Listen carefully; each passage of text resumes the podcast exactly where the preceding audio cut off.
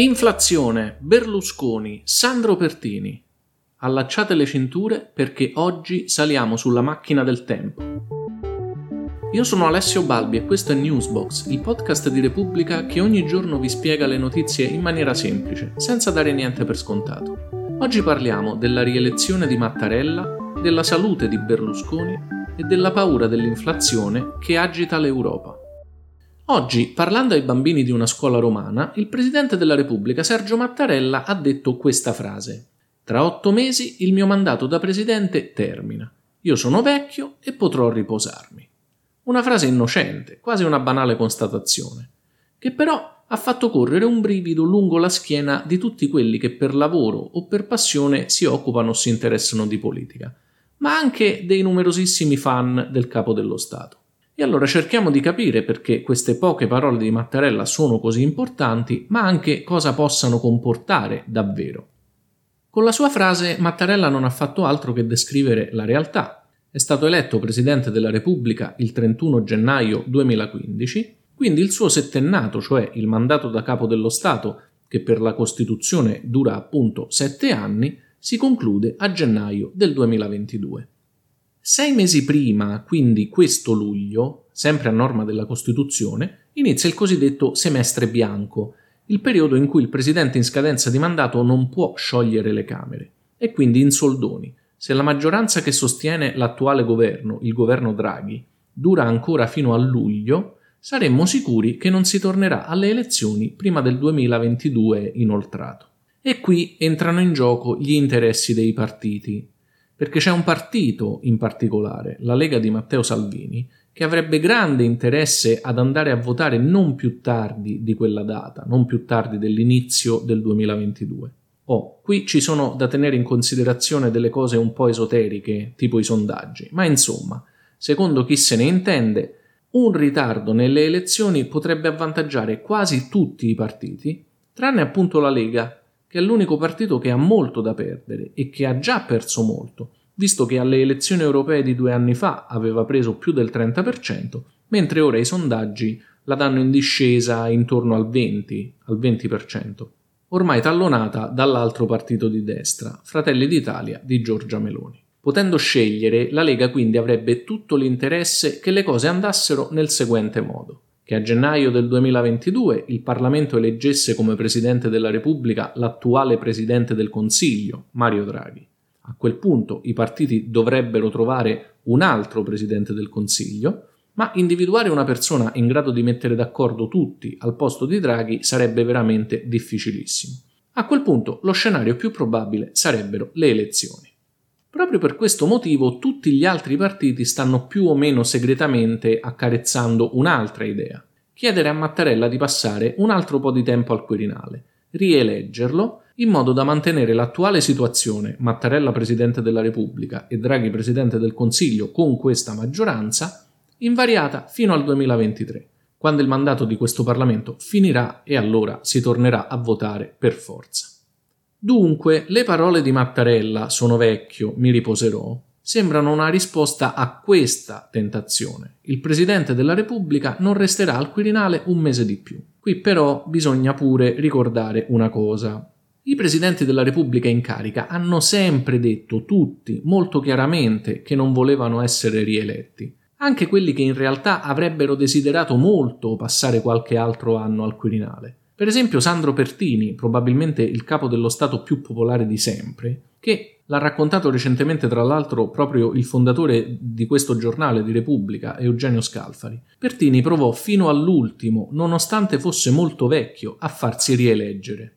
Anche Giorgio Napolitano, l'unico capo dello Stato ad aver ottenuto la rielezione, aveva sempre dichiarato di non volerla e quando i partiti andarono in processione a chiedergli di ripensarci, accettò solo per spirito di servizio, perché il Parlamento si era infilato in uno stallo che stava bloccando il paese, e nel suo discorso di accettazione strigliò pesantemente i deputati e i senatori che non erano stati capaci di trovare un accordo su un altro nome.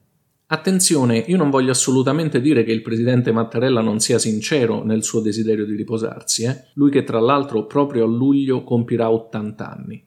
Dico che un uomo osservante del dettato costituzionale come Mattarella non può fare altro che ricordare che il suo lungo mandato è in scadenza e non evocare in nessun modo la possibilità di una sua rielezione. Se poi a gennaio sarà comunque il suo l'unico nome su cui la maggioranza dei partiti si troverà d'accordo, allora beh, si vedrà.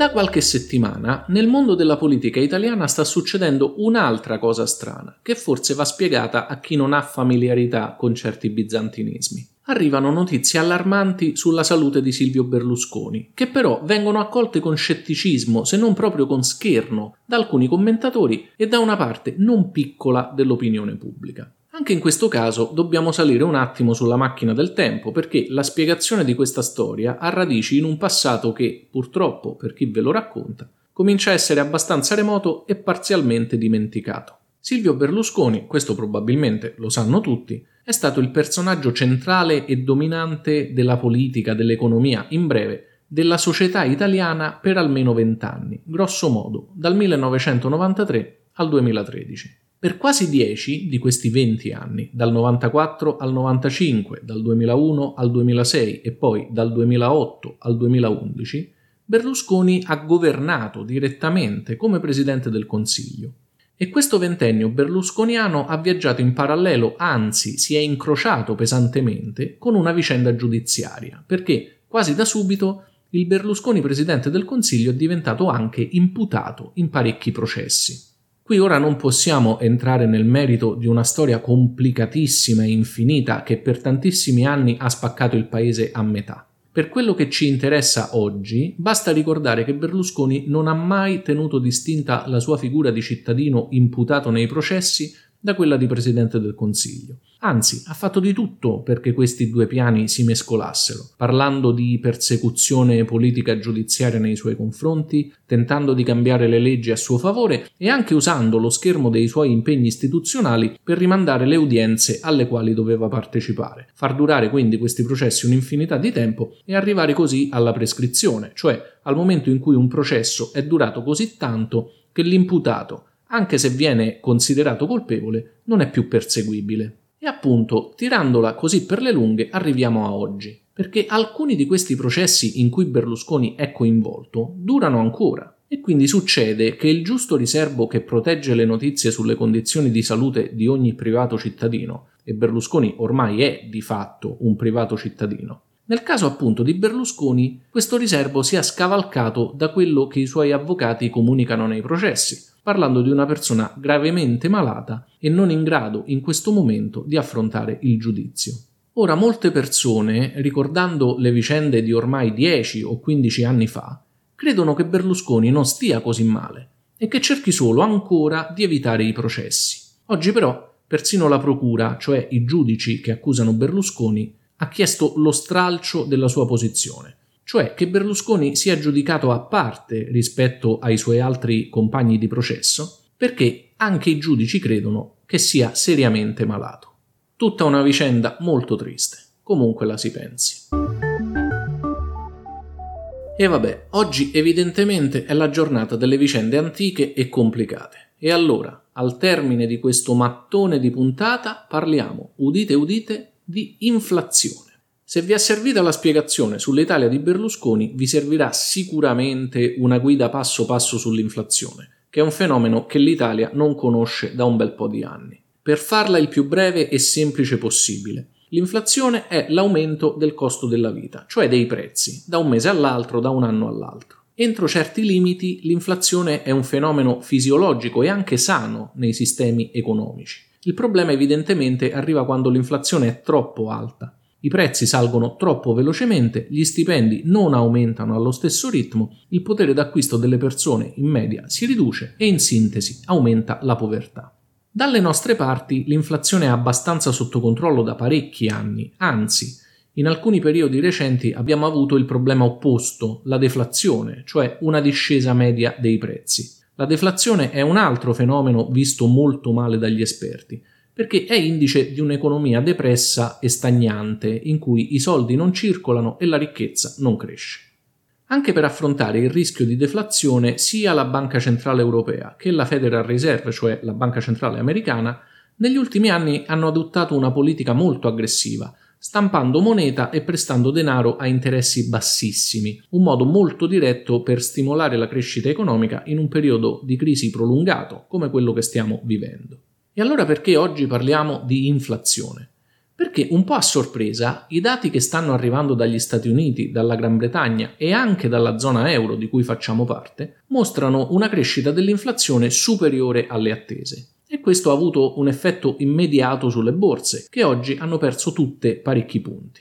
Oh, ma allora per caso i prezzi stanno per schizzare alle stelle? Dovremmo pagare un milione per comprare una mela come nella Germania degli anni venti, ma del secolo scorso? Ovviamente no. Non stiamo parlando di inflazione al 100%, di prezzi che raddoppiano da un anno all'altro. Stiamo parlando di un'inflazione di poco superiore al 2%, quindi quello che adesso costa 10 euro, tra un anno costerebbe 10 euro e 20 centesimi. Sempre per tornare sulla macchina del tempo che oggi abbiamo usato un bel po', in Italia tra gli anni 70 e 80 l'inflazione era costantemente superiore al 10%. E allora, perché le borse si sono agitate? Principalmente per due motivi. Uno, perché i mercati non amano gli imprevisti un aumento dell'inflazione dopo la depressione del Covid era messo in conto, ma non ancora a questi livelli. L'altro motivo più importante è la paura che l'inflazione arrivi prima della ripresa, cioè che i prezzi aumentino prima che l'economia sia ripartita, mandando per aria il sistema usato finora dalle banche centrali per spingere la crescita, cioè appunto il prestito di denaro a bassi tassi di interesse. E questo sì che sarebbe un bel guaio. Sono le 21 di mercoledì 19 maggio 2021. Se volete essere avvisati appena esce una nuova puntata, potete seguire Newsbox su qualunque piattaforma di podcast o installare la skill su Alexa. Oppure potete iscrivervi al canale Telegram t.me slash newsbox. Se avete domande, scrivetemi su Instagram o su TikTok. Mi trovate cercando Newsbox o Alessio Balbi, il mio nome. Ciao e a domani!